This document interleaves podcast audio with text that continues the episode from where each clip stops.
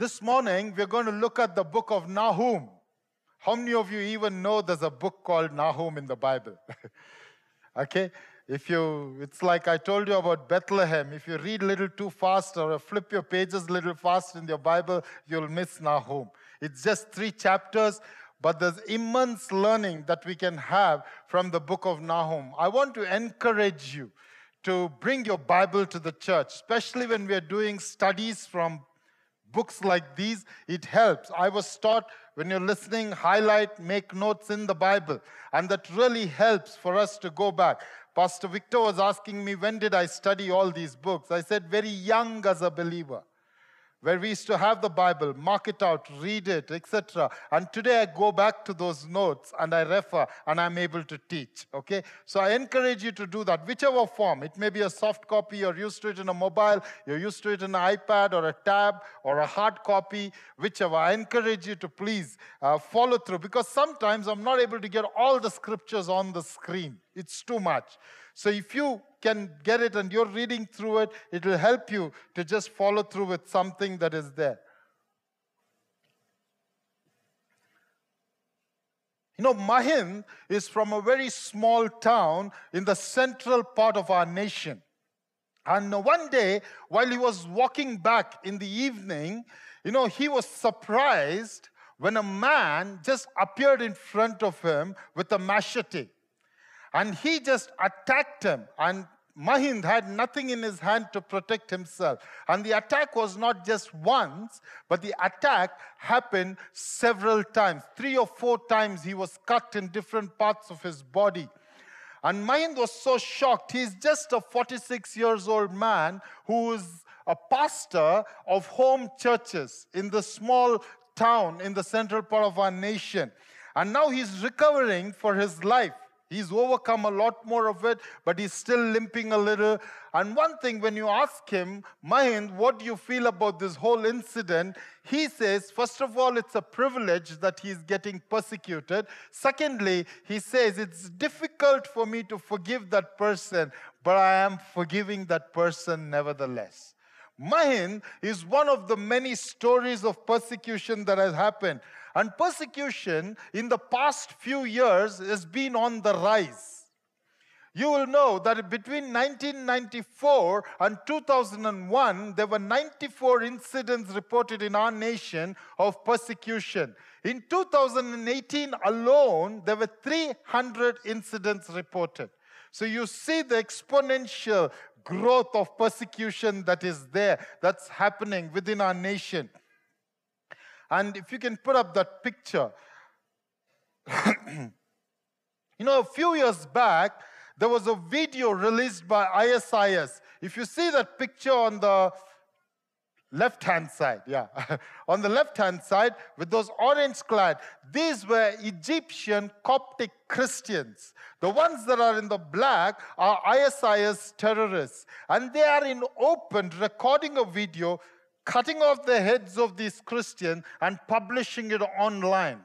And that is what is happening not only in our nation, but around the world. There's a rise against Christians and the faith that there is. If you see on the right hand side, it's about Graham Staines.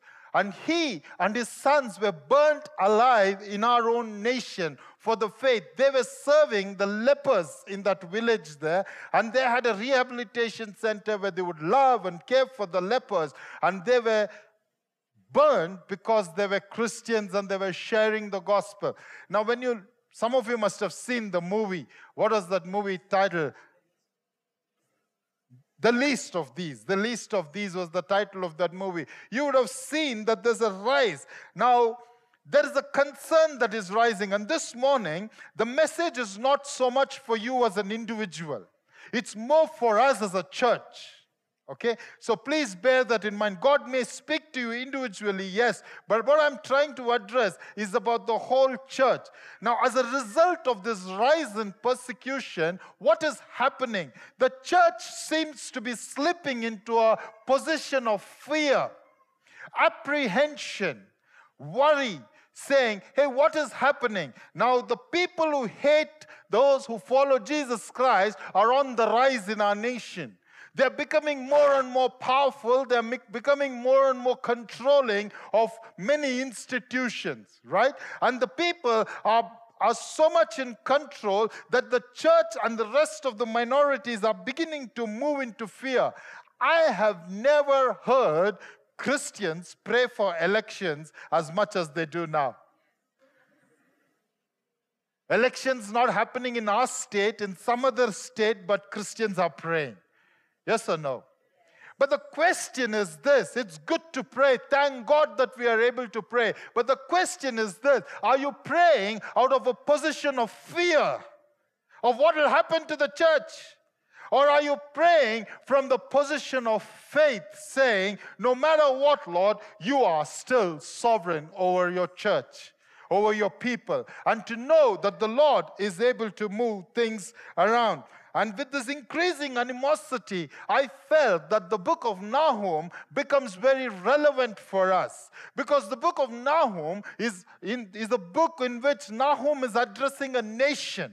A nation that is an enemy of Israel or Judah, a nation that is tyrant in its ways, and we will look at that very soon. And Assyria as a nation had troubled Israel a lot, troubled Judah a lot, to an extent when Nahum arrives in the scene, already the northern kingdom has been taken as captives. They've been taken as slaves from their own land to the land of Assyria. And now, after several years of that captivity that Israel went into, Nahum is raised up in Judah and he is coming to speak to the Assyrians. He speaks to the Assyrians. Let's look at uh, Nahum chapter 1, verse 1. Nahum chapter verse, 1, verse 1. Okay, before that, I forgot to mention the title of today's message. Okay, Nations, a drop in a bucket. Nations, a drop in a bucket. We're going to look at that very soon, what it means to us. But let's look at Nahum chapter 1, verse 1. It's the oracle of Nineveh. Oracle of Nineveh. In another translation, you will see it as prophecy to Nineveh. Now, Nineveh is the capital of Assyria. So, when he's addressing Nineveh, he's addressing the whole nation of Assyria. And it says it's the book of vision of Nahum the Elkoshite. Now, it's a vision. Can you imagine? Nahum is sitting and he's seeing a vision. And he's writing down what he sees in a vision. Now, very often we think prophecy is what only we hear and we write down. But Nahum is actually seeing a prophetic vision of what will happen to Assyria, and he is writing down. Now, the good news is, or I don't know what it's good or bad, we know nothing about Nahum, except he is from El Kosho. That's why he's called an Elkoshite. We know nothing about Nahum. He's not mentioned in the scripture after or before. There's only one thing Capernaum. You know Capernaum? Okay, it's a city, uh, it's called as the village of Nahum. That apart, you don't have any reference to Nahum. When I was thinking of that, you know what spoke to me? I said, Nahum was actually, you know what? He was just faithful to what God called him to do. God gave him a vision, told him to write it down, go proclaim to Assyria. He proclaimed and he kept quiet. That's all. And it impacted, it impacted the whole world then, actually. So if you are called to do something very simple, don't shy away, just obey and do it. You never know how the Lord is able to use that. God may tell you to just go visit somebody, God may tell you to go speak a word to somebody, God may tell you to write a letter to somebody, God may tell you to do something very simple as go give thousand rupees to somebody. Just do it. You never know how God can use that in a big way. And that's a story of Nahum. Let's move on. It's a prophecy and uh, against uh, against Assyria. Now, Nahum appears in the scene almost 150 years after Jonah. You remember the story of Jonah? That's the only minor prophet everybody knows. Right? Jonah. Actually, it's irony that we remember the one who disobeyed. we don't remember the ones who obeyed. It's because of the story, I know. But Nahum is appearing 150 years. If you remember the story of Jonah, he goes, speaks to the Assyrian. Nineveh will fall 40 days from hence, and the Assyrians repent, and God forgives them. And Jonah is not amused about it. Jonah is upset with God. And many years later, the ones who repented are dead and gone, and Assyrians go back to their old cruel ways. And their cruelty was so much that, you know, I mean, as we describe, you you will cringe when you hear about the Assyrian cruelty that was there. And here, Nahum has one theme in the entire three chapters. There are only three chapters in the book of Nahum. There's only one theme. And the theme is destruction of Assyria and encouragement to Judah. Destruction of Assyria and encouragement to Judah. And ironically, the word Nahum means comfort. And he is actually prophesying destruction. When you read it, you'll wonder hey, what's comfort got to do with destruction? Actually, while he's speaking destruction to the enemies, he's bringing comfort to the people of God, the Judah. Okay? That's what it's talking about.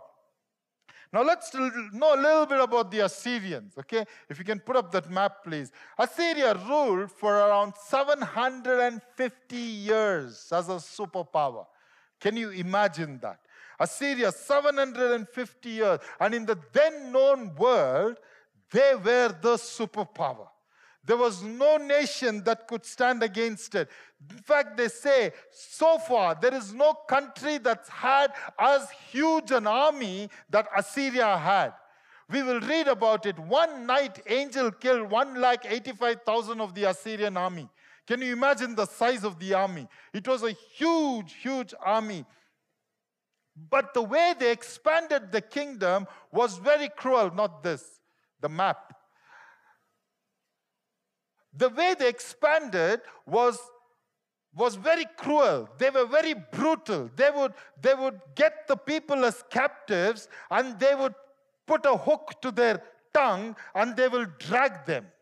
Okay? And the, they would bring them to the leader, and the captive kneels down there, and the captain will take the arrow and he'll just try to pierce it through the eyes to make him blind. And they'll chop off their head, and the head collection of heads was a monument for them. Because to say how victorious they are, how successful they are. And that's a kind of cruelty. And Nahum is prophesying to Assyria, not when they are on the decline, Nahum is prophesying to Assyria when they're at the zenith of their success. They're at the pinnacle of their success. You cannot even imagine that Assyria would go down one day. He's, he's seen 750 years of success of Assyria, and he is now prophesying, saying, Assyria, you're going to go down. It's impossible. Assyrians can't believe it, Judah can't believe it. Okay, now this is when God intervenes. If you can get up that poster, we need to talk. Okay, this is where God intervenes to Assyria. He tells Assyria, hey, listen, I want to talk to you. And he brings Nahum.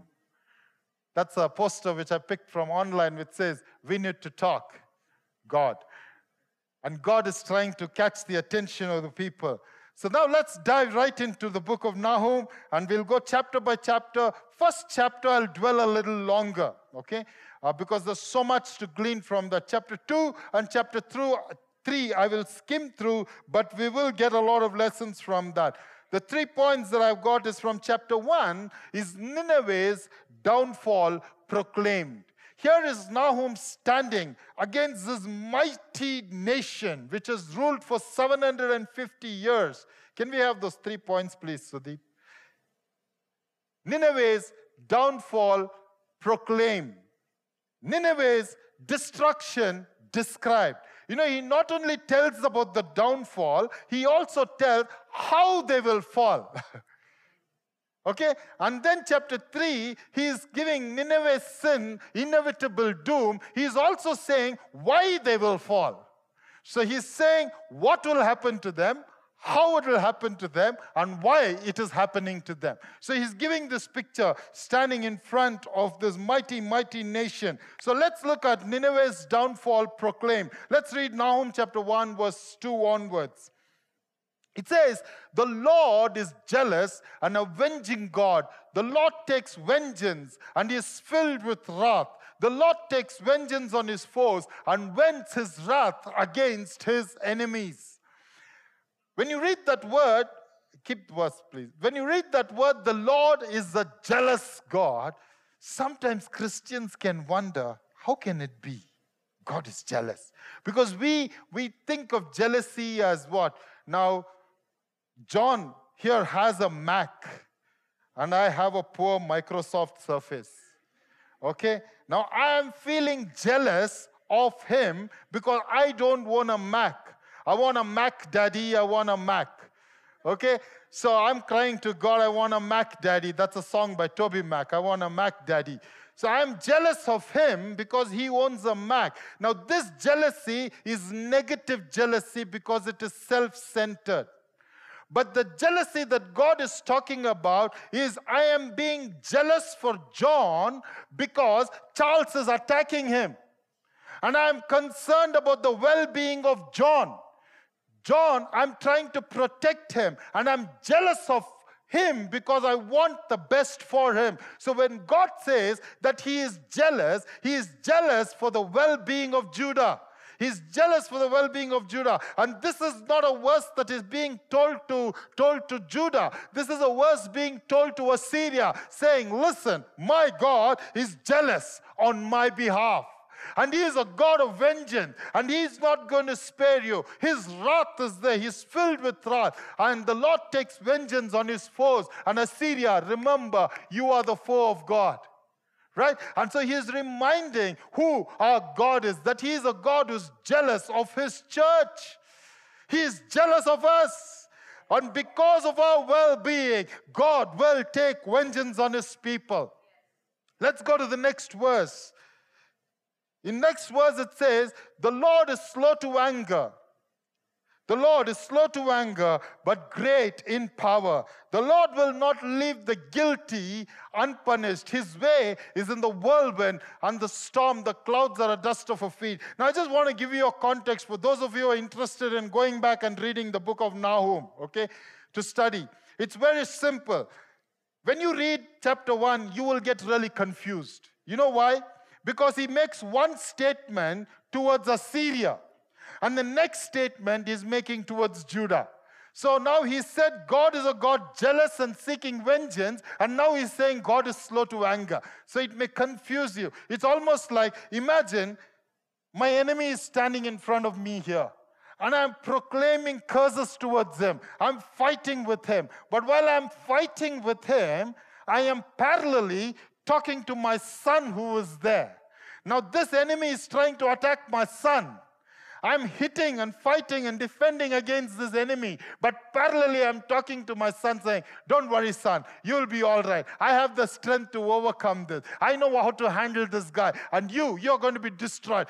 Your son, don't worry about it. Can you see this? It's almost like a strife talking to the enemy, talking to the child, talking to the enemy, talking to the child. And that's what's happening here. So, this verse 3 is to Judah to say, The Lord is slow to anger and great in power. The Lord will not leave the guilty unpunished. It's reminding Judah, saying, Judah, remember, the enemy has overpowered you. The enemy has taunted you. The enemy has, has thrown all kind of disdain against you. But God will not leave the guilty go unpunished. It's a word of comfort that he's bringing here. You know, when, when God is saying God is slow to anger, sometimes we as Christians can mistake that verse of slow to anger, mistake the patience of God to God's injustice. What he's trying to say here is God is patient, but he's not unjust. God is patient because He's loving, He's slow to anger, but He will bring the guilty to punishment. He will bring the guilty to judgment. Are you getting what I'm saying? Now, we, we, like, we like James and Peter and John, we are people who, when somebody says something, we like to call fire upon them immediately. Isn't it? When somebody speaks to you badly, you'll say, Lord, let the roof of his tongue be stuck to his, let his tongue be stuck to his roof or let him be eaten by worms, or let fire come down. We like that vengeance immediately. But what God is saying to Judah is listen, The church may suffer for a while, but ultimately, God will never leave his church, leave the guilty unpunished. He is going to take care of what, is, what needs to be known, what needs to be seen. Let's read verse 4 onwards. It's talking again to Judah here. It says, This you should read. It'll ignite your faith as you read this. Can we all read this together? He rebukes the sea and dries it up. He makes all the rivers run dry. Bashan and Carmel wither and blossom of Lebanon fade. The next verse, 5. The mountains quake before him and the hills melt away. The earth trembles at his presence, the world and all who live in it. Verse 6 Who can withstand his indignation? Who can endure his fierce anger? His wrath is poured out like fire, the rocks are shattered before him. Now you may wonder, he said God is slow to anger, right? Suddenly he's talking about the power and the might of God. His way is in the whirlwind, the mountains tremble before him, the hills melt, and etc. etc. Why is he talking about that? For us to know the context, we need to go to Second Kings. It's a story where Sennacherib, who's the who is the king of Assyria during the time when Hezekiah was the king in Judah. Northern kingdom is already taken by Assyria, and Sennacherib comes to Judah and he is beginning to taunt them. He is beginning to mock them and he tells them, Where is your God? Let's read those verses. And he is, he is asking Hezekiah to surrender to Assyria in the natural. In the natural, Hezekiah should have surrendered. Hezekiah's army was not even one tenth or one I don't know how small it was compared to Sennacherib's army. And Sennacherib's empire was so huge, Hezekiah should have just given in. But what Hezekiah does is he goes in and prays. He lays this letter before God and then begins to tell God something. But before that, we will see after he prays, this is the word that comes in 2 Kings chapter 19, verse 10 to 13. God raises up Isaiah and sends a message through Isaiah to Hezekiah. And this is the message that he gets. Say to Hezekiah, king of Judah, do not let this is sorry, this is uh, Sennacherib talking to Hezekiah through his messengers. He says this Say to Hezekiah, king of Judah, do not let the God you depend on deceive you when he says, Jerusalem will not be given to the, into the hands of the. Next, verse. Jerusalem will not be given into the hands of the king of Assyria. Verse 11 Surely you have heard what the kings of Assyria have done to all the countries, destroying them completely, and you will be delivered. And it goes on, verse 12, which is interesting. It says, Did the gods of the nations that were destroyed by my predecessors deliver them? The gods of Goshen, Haran, Rezeph, and the people of Eden. So, what what Sennacherib is trying to do is tell Judah, you are but another normal nation. All the other gods of the nations have not been able to save them from Assyrian hand. Who are you?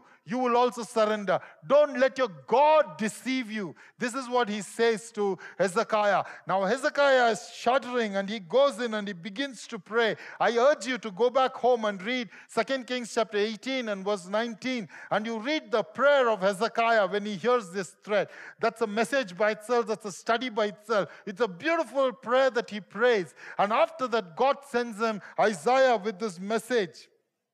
He says, Therefore, verse 32, Therefore, this is what the Lord says concerning the king of Assyria. He will not enter the city or shoot an arrow here. He will not come before it with shield or build a, build a siege ramp against it. And verse 35 it says, That night the angel of the Lord went out and put to death 185,000 in the Assyrian camp. And verse 36 So Sennacherib, king of Assyria, broke camp and withdrew. He returned to Nineveh and stayed there. The verse continues, but we go to verse 37. One day, while he was worshipping in the temple of his god Nisroch, his sons Adramelech and Sharezer killed, with the, killed him with the sword. Now, here's a man who, whose pride was oozing out. Who? The enemy of Israel, enemy of Judah. His pride is oozing out so much. He is coming and threatening, saying, who, who, which God has saved any nation from my hand? Will your God save?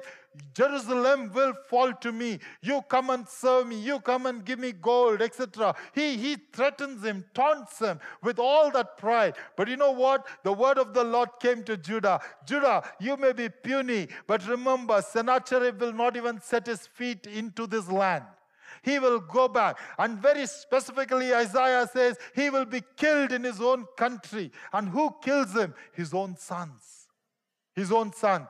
Can you imagine? Hezekiah is all worried that Sennacherib will enter in. Here comes a word of comfort from Isaiah. Next thing he hears is Sennacherib is on his way back to Assyria. Why? Because God intervened. God intervened and did what seemed impossible to be a possibility. He sent one angel and it said 1 lakh 85,000 people were dead. Soldiers, can you imagine the piles of dead bodies that would have been there? King Sennacherib would have said, This is no ordinary God. Let me go back. And he goes back, and his own sons kill him. My friends, when, when in our nation also this is happening. Why am I trying to talk about book of Nahum and Assyria? Because in our nation right now, there are people rising up where their pride is oozing out of their ears and nose and mouth. They're making statements to ridicule the people. They, they think they become invisible.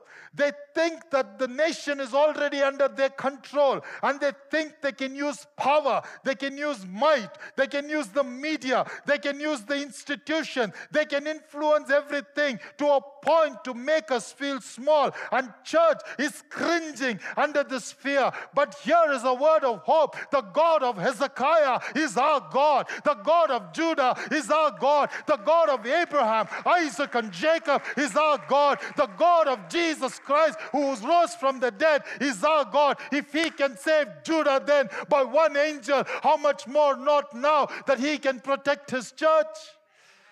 Hallelujah. We should not cringe in fear, but we should walk in confidence, saying, No matter what happens, our God will not let us go. If you look through the history of Israel and history of church, now you can put that empire's picture, please. I'm not sure if you're able to see, there were many nations who rose up and said, Might is right. We have the power, that is the right thing to do. There was the empire of the Egyptians who enslaved the Israelites. There's the empire of the Assyrians. For 750 years they ruled. And there's the empire of the Babylonians who conquered the Assyrians. Then there's the empire of the Persians and the Greeks and the Romans. Where are these kingdoms now? Nowhere. Nowhere. Where is Israel? Still exists. Where is the church? Still exists. You don't hear of Assyrian name, they are lost. You don't hear of a Babylonian name, they are lost. But the church still goes on 2,000 years from now. You know, John Ortberg, some of you would have read many of his books. He's a well known Christian author and a speaker and a leadership guru in the Christian them. He was being interviewed on one of the channels and he was asked a question, a very simple question. You have a comfort of your home in California. Why are you traveling across the country and to different parts of the world just to tell the people that the leadership model of Jesus is the best model? And he smiles. John Ortberg smiles, and then he looks at the audience and he asks them a question. Let's assume 2,000 years back, you were a gambler. It's a Christian crowd, they cringe like you do. But imagine for a while you were a gambler and you had to put all your bet. You had only two options either the Roman Empire and its army, or on this very little known rabbi with his inexperienced 12 people. On whom would you have put your money?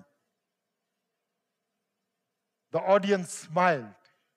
And John Ortberg very simply said this. He said, Isn't it interesting?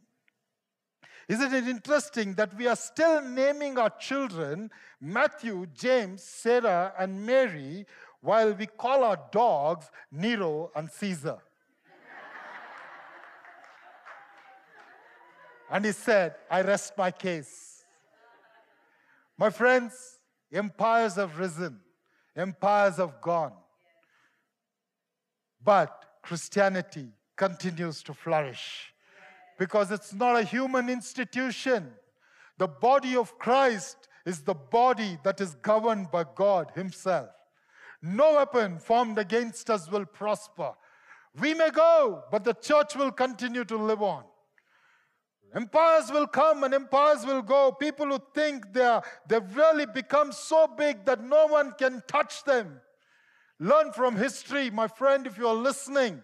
And if you're against Christian, if you're listening on the YouTube, you need to know from history empires have come, empires have gone, but the church still continues on. Amen. Let us continue. Nahum moves on to focus on comforting Judah now. And this verse I like. I want to make this as the key verse in the book of Nahum, chapter 1, verse 7. It says, Can you read this? The Lord is good, a refuge in the time of trouble. He cares for those who trust Him, but with an overwhelming flood, He will make an end of Nineveh. Can you see this? He speaks against Nineveh and then turns to Judah and says, The Lord is good. He is a refuge to those who trust Him. But to you, He is a flood that you cannot overcome. You know, I like that verse. My friend, this morning, the church sometimes turns to the political influence to stay safe. There's nothing wrong in trying to have people with whom you connect, but I want us to know as a church, if we have to stay firm through the centuries, we need to know that we got to make our God our refuge. We don't run to the politician who can help us, or a DIG who can help us, or an IG that can help us. We run to God, lay this letter before God like Hezekiah did, and he says, God, yes, it's true. Assyrians have conquered many nations, but you are not a God like those gods. You are the living God of Abraham, Isaac, and Jacob, and you are able to do, and God did. And God will do today to the church the same things that He did then. It's, I am always amused. Can you think of this Roman Empire? It was like, my God, they said all roads lead to Rome. You know that even now we say that, right? All roads lead to Rome. So powerful, so much of influence. And you know who they were threatened of? Few puny Christians. Rightfully so, you know why? Today, Rome is the center of Christianity. Can you see the influence that the Lord can bring into the nations over the centuries? Let's read on, verse 9. Whatever they plot against the Lord, he will bring to an end. Trouble will not come the second time. I laughed when I read this verse. Number one is we know that the extremists in our nation right now are strategizing very well how to how to curb the growth of the church or how to, how to really put the church down. Okay? And God is saying that whatever they plot against the Lord, He will bring to an end. Let them plot what they want, who cares? But you know what? I like this verse. Trouble will not come the second time. If you're a proper Bangalorean like me, you know, when you have a road rage, in Kannada they'll say, Manel helbit bandidya. Okay, that means I hope you told in your house you're returning because you're not going to return. I'm going to kill you now. That's the road rage, correct? God is saying the same to Assyria. Manel helmet bandidya. God is saying trouble will not come the second time because the first time it is so harsh, you're going to be wiped out. Let's read on. Let's read on. Verse 12. This is what the Lord says although they have allies and are numerous, they're huge. Yes, can you imagine? Assyria is huge. Judah is just a speck as compared to Assyria. Although they have allies and are numerous, they will be destroyed and pass away. And God's comfort to Israel, to the enemy, to the comfort.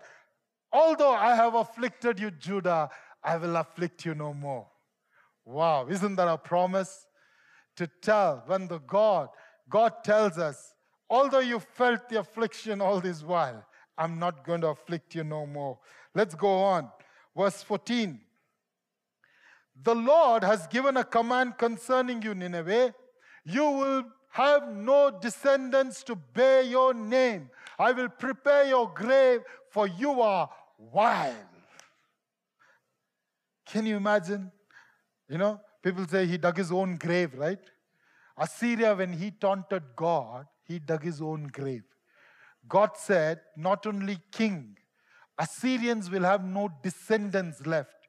Now, we have the privilege. For Nahum, this was the future, right? But for us, this is the past. We are seeing Nahum's future already.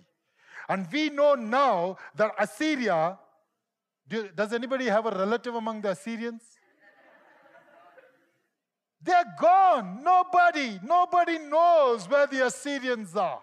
They're just wiped out. My friends, this is God speaking. When He says something, He will do it. Whether it's 10 years, 15 years, 100 years, 150 years, God is faithful to His promise. He will fulfill what He has promised. Assyria is wiped out today. And look on the comfort to Israel or Judah. I, I use it synonymously. I mean, Israel and Judah. Bear with me, I'm referring to Judah in this book. Verse 15, it says this Look there on the mountains, the feet of the one who brings good news, who proclaims peace. While this enemy is taunting you, Judah, you celebrate your festivals, Judah. Fulfill your vows. No more will the wicked invade you, and they will com- be completely destroyed. And do you know Assyria never invaded Judah after that? It was the Babylonians who came and invaded because of the sins, which we will look in the future minor prophets that we look at. But just to let you know, God, wow, He's such a faithful God. What He speaks, He will not let go. And when it said, Look to the mountains of feet of Him who brings good news, I couldn't help but think of the Mount Calvary. Look to the mountain and see the feet of Him who brings good news. And that good news flows from the cross for us now. And we are able to experience that peace because of what Christ has done for us. And God has destroyed the enemy once and for all. Amen. Amen. Are you glad to be part of the church now? Aren't you glad that God is our refuge? Aren't we glad that God is our protector? Aren't you glad it's God who taunts our enemies? Aren't you glad that God stands up and speaks on our behalf? And God will stand up for us. Amen. Let's move to the chapter 2. Nineveh's destruction described. Chapter 2. You know, I don't know, some of you probably were never witness to the Iraq war, but we had the privilege of warring Iraq war. For the first time, there was live reporting from the war field. When the NATO forces attacked Iraq, Unlike how, how George Bush said, he said, the then president of US, he said, it's a shock and awe.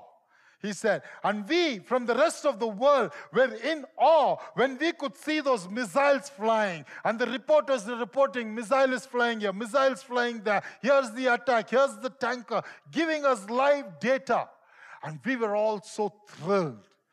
But just imagine for a while, this is not the present war. But there's a future war that's going to be happening. And the same reporter is standing there and reporting to you all the details of what will happen in the future. He's going to tell you the specifics, which direction the missile is going to come, what's the strategy of NATO going to be, how they're attacking, who are their army people, who are the ground personnel, who are the air personnel, etc. Futuristic war, the description is being given. How will that be? Seems impossible, isn't it? Seems impossible. But you know, this is what Nahum did in chapter 2. When Assyria was at its pinnacle of success, Now, Nahum comes and tells about a war that's going to happen and how Assyria is going to be destroyed. He gives the specific, so specifically you'll be, you'll be, you'll be amazed at how, how specific he gets. Let's read few verses.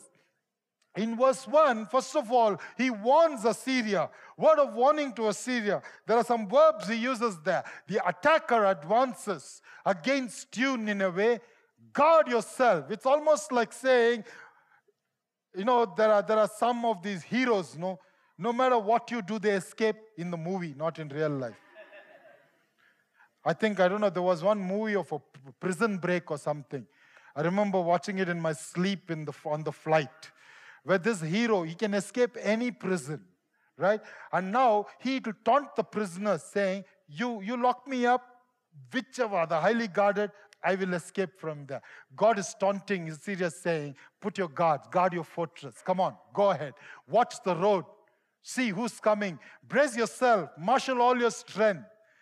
It's funny, isn't it? God speaks sometimes like us. He's saying all this, and verse, the next verse, he begins to give the descriptions of what will happen. He says in verse 3 the shields of the soldiers are red and the warriors are clad in scarlet.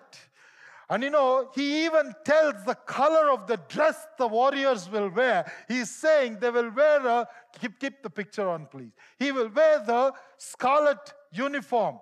And you know, Babylonians, soldiers' uniform was scarlet.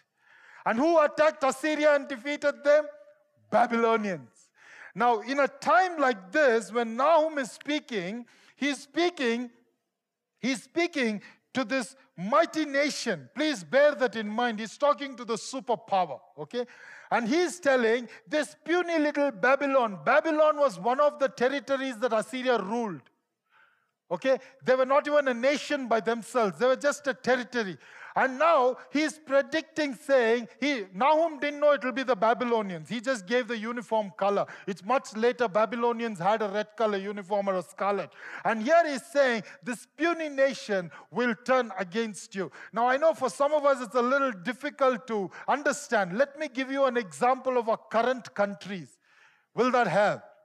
Now, most of us have been reading in the news about Hong Kong the unrest in Hong Kong, correct? Now, you know that Hong Kong, I'm not giving a prophetic word here. I'm just giving this as an example, okay? So don't think what I'm speaking is prophetic. I'm just giving as an example.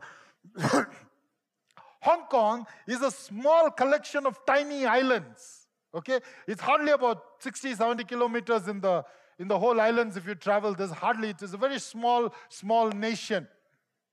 Now, Hong Kong, there's an unrest against China, which is a which is greater China is huge. They say in the world, if there's one power that can take on US today, it's only China. Okay, such a such a mighty nation that there is. And imagine if a prophet rises up and says, Hong Kong will rule China one day. And not only that, Hong Kong will expand the territory of China beyond what China has acquired. How will that sound? And he gives you the specifics of who from Hong Kong will do it and how he will do it. It seems impossible, isn't it? You know what? That encourages me to know when God gives a word, he always gives the impossible. He calls the barren and says, You will become a mighty nation. He will call the weakling and say, In you and through you, warrior Gideon, I will pro- proclaim my strength and I will show forth that victory through you. Through the weak, Jehoshaphat, like Pastor Charles said in worship, three nations are coming impossible for Jehoshaphat to fight, but God says the battle belongs to the Lord, and the Lord makes it happen. The three nations fight against each other, kill each other, and Jehoshaphat is saying, Give thanks to the Lord, for he is good. And he's just singing away to glory.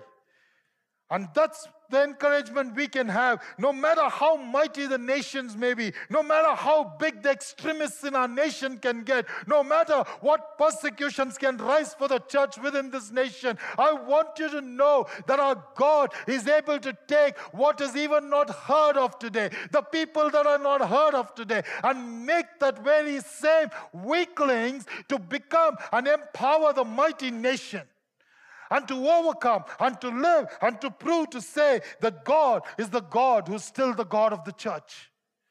As a church, we need to be bold in every situation. We should never cringe, never fear. We should never give in to apprehension. If you are sitting here and you've been reading the news and you've been telling yourself, maybe it's time for me to move to another nation. I want to tell you, you move to another nation is fine, but if you're moving because of fear, this is the word you stay on and see what the Lord will do in our nation. He will give the victory to His church, and you will witness that, what the Lord is able to do. Hallelujah. Let's move on. Verse 6. Verse 6. He says, The river gates are thrown open and the palace collapses. If, you, if you're able to see the photograph on the right hand side, that's Nineveh's picture. If you see there's a water body around it, that's Tigris River. And that was the strength of Nineveh. Nobody could attack because the water covered it all around. And here he's saying the river gates are wide open. He's telling how this attack will happen. And the palaces will collapse. And in verse 8 he says, Nineveh is like a pool oh, whose water is draining away. Stop, stop, they cry, but no one turns back. You know, Babylon, when they, when Nebuchadnezzar, who's the father of Nebuchadnezzar. He was a military leader. He began to rebel against Assyria. He went territory by territory. Finally, he came to Nineveh. When he came to Nineveh, he couldn't attack Nineveh because Nineveh had this water body. You know what they did? They dammed the rivers in different places. And the water started flowing into the city much more than what the city can handle. Buildings began to collapse. And the whole Nineveh was washed out. And Nahum is talking about it years before it happened. Can you see the details? Babylon actually destroyed by damming the rivers and letting the water. And Nineveh did become a pool as a city, and they were destroyed totally. Wow. Isn't it wonderful? Assyrians thought we have a foolproof method. God said, You are a fool. My method is beyond that. I can raise your very strength to become your weakness. And God is speaking to Assyrians. Wonderful, isn't it? And now again, I like the mocking that God brings. Verse chapter 2, verse 11. He says, Where now is the lion's den? The palace, the place where they fed their young, where the lion and the lioness went and the cubs with nothing to fear. Now, ironically, Assyrians' national symbol was lion. Okay? And God is saying, Where are your lions now? Where are your lions? You boasted about your lion. You said, My cub, I, I have a prey, not only for now, but even for my cubs for the future. They thought they were impregnable. They thought they were impenetrable. And every nation thought it's impossible to beat Assyria. But God says, Where are your lions? Where is your river? Where is it? See, it will be destroyed totally. And verse 13, it says, I am against you, declares the Lord Almighty. Can we have verse 13, please? I'm against you, declares the Lord Almighty. I will burn up your chariots in smoke. The voice of your messengers will no longer be heard. You remember Sennacherib sent a messenger? Now God is saying, Judah, don't worry. They will not even be able to come and speak to you. No fax, no email, nothing. All network down in Assyria. They cannot send you any more threat emails. They cannot send you any more threats. God is going to be the one. And I like that. He says this twice in chapter 3. He says it again I am against you. You know, this, this, I mean, it kicked up enthusiasm within me like no other. You know, it reminded me of Saul when he was on the road to Damascus, you know he was persecuting the church, right? And when Jesus meets him, you know what Jesus says? Why are you persecuting me? My friend, if you are a foe of the church and if you are listening, you are not against me, I am not against you. My God says, I am against you. You can take me head on, you can never take God head on. Hallelujah. If God tells to our enemies, those who strategize against us, we can tell them, My Lord will take care of you. Because when you harm me, who are you harming? You're harming my God. And when you harm my God, wow, you touch the apple of his eye. He's not going to keep quiet. God will say, The vengeance is mine, and I will take it. Leave it to me. That brings us to the end of chapter 2. Let us very quickly now look at chapter 3 on why did God bring this destruction on Assyria. If you remember, book of Amos, when God spoke about judgment against Judah, he also gave reasons why he's bringing destruction, right? And same God is telling Assyria why he's bring destru- bringing destruction on the Assyrians. Okay, was chapter 3, verse 1. Oh, to the city of blood. The city of Nineveh was literally the city of blood. I'll show you a picture soon. They will just chop off people's head like no man's business. You are not an Assyrian, you go. If you watch some of these movies like Schindler's List and etc., what happened during the Holocaust, you will find in those movies some of these army guys who shot people for fun's sake. Assyrians were like that. It was really murderous people, city of blood, full of lies and full of plunder. They boasted. They would go to other nations, plunder the nation, and get all the riches, and they will put it in the temple of their gods and in their palaces, and they would boast about their plunder. And with never without victims. And verse 3 says this, chapter 3, verse 3 charging cavalry, flashing sword, piles of dead. In fact, archaeologists have pulled out inscriptions of what the Assyrians have sketched on the walls and things, and they find piles of dead bodies inscribed. Can you imagine? You murder somebody and you put all the record of that yourself and you keep it. Assyrians were so cruel, they did it. Bodies without number, people stumbling over corpses. You're walking, you stumble. Oh my God, one more dead. Oh my God, one more dead. Stumbling. So many lying all around. Can you imagine the cruelty of this nation? And God is saying, I am coming against you. Let's move on. Verse 4 All because of the wanton lust of prostitute, alluring the mistress of sorceries. I like this because God's also bringing the spiritual aspect here. They were using their gods, the spirituality, witchcraft, and sorceries in order to win against their enemies peoples by their witchcraft, it says. Let's move to verse 5. Again, God reiterates and saying, I am against you, declares the Lord. And I like this. I will lift up your skirt over your face. I will show the nations your nakedness and the kingdoms your shame. You are proud of your glory. A day will come when your shame will be seen by the nations. Can you see the opposites of what God is prophesying? And Assyria did become a shame to the nation. People couldn't believe the 750 years long ruled empire just got wiped out. It became a shame. And this is what the Lord says. Let's move on, verse 8. Are you better than Thebes, situated on Nile with water around her. Now, just a few years back, Assyria had conquered Thebes. Now, Thebes is an Egyptian city which was in the Nile. So, Nile was surrounding it, so there was water all around it. Assyrians themselves went and captured them. So, God is reminding them, saying, If you could do that to the Thebes, don't you think I can do that to you? And he goes on to say what they did. The river was her defense and the water her wall. And then it goes in verse 10 yet she was not was she not taken captive and went into exile? And you know what the assyrians did when they captured thebes? You read that. Her infants were dashed to pieces at every street.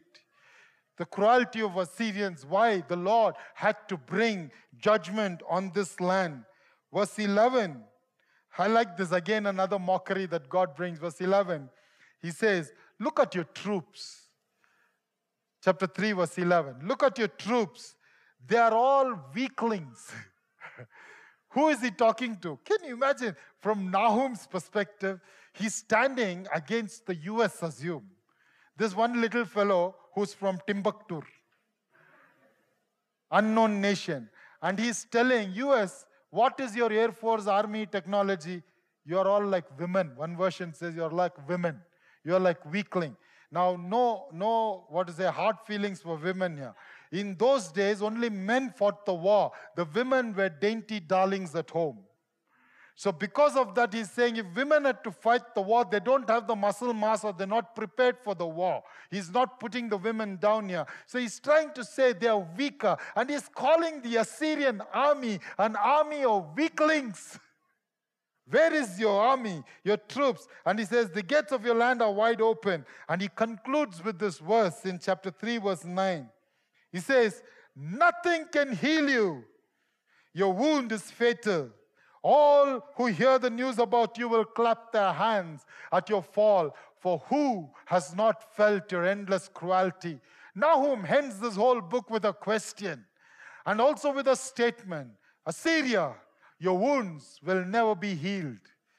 My friends, though it is a judgment against Assyria, it's a comfort for the church. Those who try to harm us will not go unpunished. Those who try to harm us, God will protect. Those who try to harm us, we need to know God is against them. Those who try to harm us, yes, they'll have a victory in a year, in a two, in a three. Look back in history and learn your lesson. The church will continue on. Church will continue to flourish. So when we go through tough times in our faith, especially those of you who are listening online from cities and towns from north of India or several places where you're going through persecution. I want you to be encouraged. Maybe now you're going through trouble, but don't give up faith because our God is the same God of God of Assyria, God of Judah, who protected them against Assyrians and destroyed the Assyrians, and we still continue on. Romans tried to put the church down. They burnt the Bibles. They killed the leaders. They tried to burn the buildings down. They put Paul under house arrest for many years. They said, No preaching the gospel anymore. The Romans are gone. The gospel continues. And we need to be encouraged today to say, Our God is a God. And I want to conclude with this verse from Isaiah chapter 40, verse 15. Isaiah chapter 40, verse 15. I like this. I just brought a bucket. I thought, for sometimes when we read the word, we don't get a perspective of what it means, okay? So I brought something to illustrate to you what it really means. Can we all read that verse together? It says, Surely the nations are like a drop in a bucket. Okay? Now, what does that mean? Let me take this filler. Okay? For the camera purpose, I'm going to do it slowly. Okay? Can you imagine this bucket is so big, right? I wanted to actually bring a bigger bucket, but this is the best I could get. This bucket, which is empty right now, nothing, correct? Now, God is saying that the nations, not just a nation, nations are like a drop in a bucket. Where is the drop in this? Not there anymore, just lost in the whole bucket. Nations of the world are nothing but a drop in a bucket. My friends, we can be encouraged to know that those who are against us, you know what God says? They are like a drop in a bucket. They are regarded as dust on the scales. Now imagine there's dust on this piano. The nations are like dust. God takes it and says, gone. And you know what he says? He says, he weighs the islands as if they were not dust, fine dust. not dust, fine dust. You know the fine dust? You get the special cloth to wipe that micro something that absorbs those fine dust. And islands of the world are like fine dust before our God. Aren't you encouraged to know who we serve today? I want us to have this perspective. This bucket is too small to describe who God is and to compare him to the nation, which are like a drop in the bucket. But yet, God says, I am the God of gods, the Lord of Lords, the Lord Almighty, the God of Abraham, Isaac, and Jacob. I am the God who was and who is and who ever will be. I am the God who is the Alpha and I am the Omega. In me is the beginning, in me is the end. The nations may come, nations will go, but my church, my body will continue to flourish and we will stand strong. We will proclaim that our God is the God of love and our God is a God Almighty. He's a God of justice who will bring vengeance upon the nation. He is slow to anger, but his patience doesn't mean he's unjust. He will not let the guilty go unpunished. And he will be the one who will fulfill. The nations will be taken like this, like a dust, and blown away. And we will still continue to rule and reign with our King of Kings and the Lord of Lords. Amen. Amen. When you are in fear, go back to chapter 1, verse 7 chapter 1, verse 7, which says, The Lord is good, a refuge in times of trouble. When you are going through persecution, remember, the Lord is good and He is the refuge in times of trouble. He cares for those who trust Him. Amen. Why don't you turn to somebody and say, The Lord is good, a refuge in the times of my trouble. He cares because I trust in Him. Amen. Amen.